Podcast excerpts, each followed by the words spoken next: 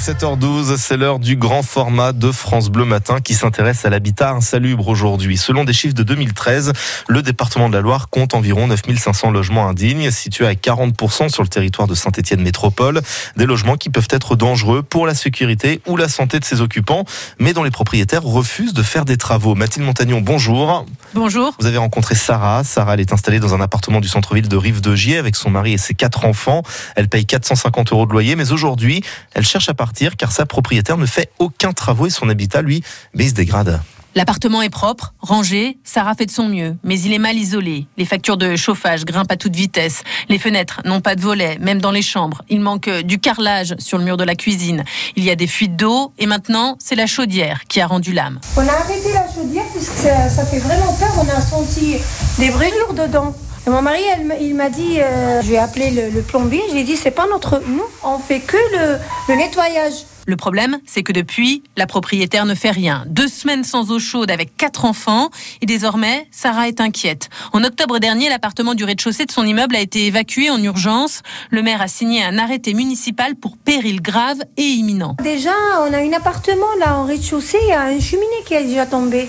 Il y a une cave, euh, la même chose, il y a une fuite là. Et la propriétaire, elle est obligée de refaire euh, beaucoup de choses ici. Et euh, en instant, il n'y a rien, on, on voit rien, il n'y a pas des travaux. Dans le centre-ville de Rive-de-Gier, de nombreux appartements sont vétustes, voire insalubres.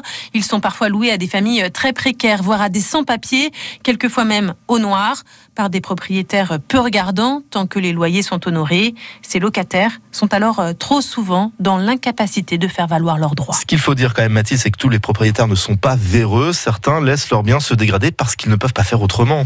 Oui, c'est ce qu'explique euh, André Merle, le procureur de la République adjoint de Saint-Étienne. C'est la particularité du marché immobilier euh, ligérien et stéphanois en particulier, c'est-à-dire que nous ne sommes pas dans une zone de tension, mais nous sommes dans une zone d'un marché immobilier très détendu, surcapacitaire, avec des prix des loyers bas, si bien que parfois certains investisseurs un peu imprudents se retrouvent à être endettés, à devoir honorer des prêts, des remboursements à la banque avec des loyers très bas.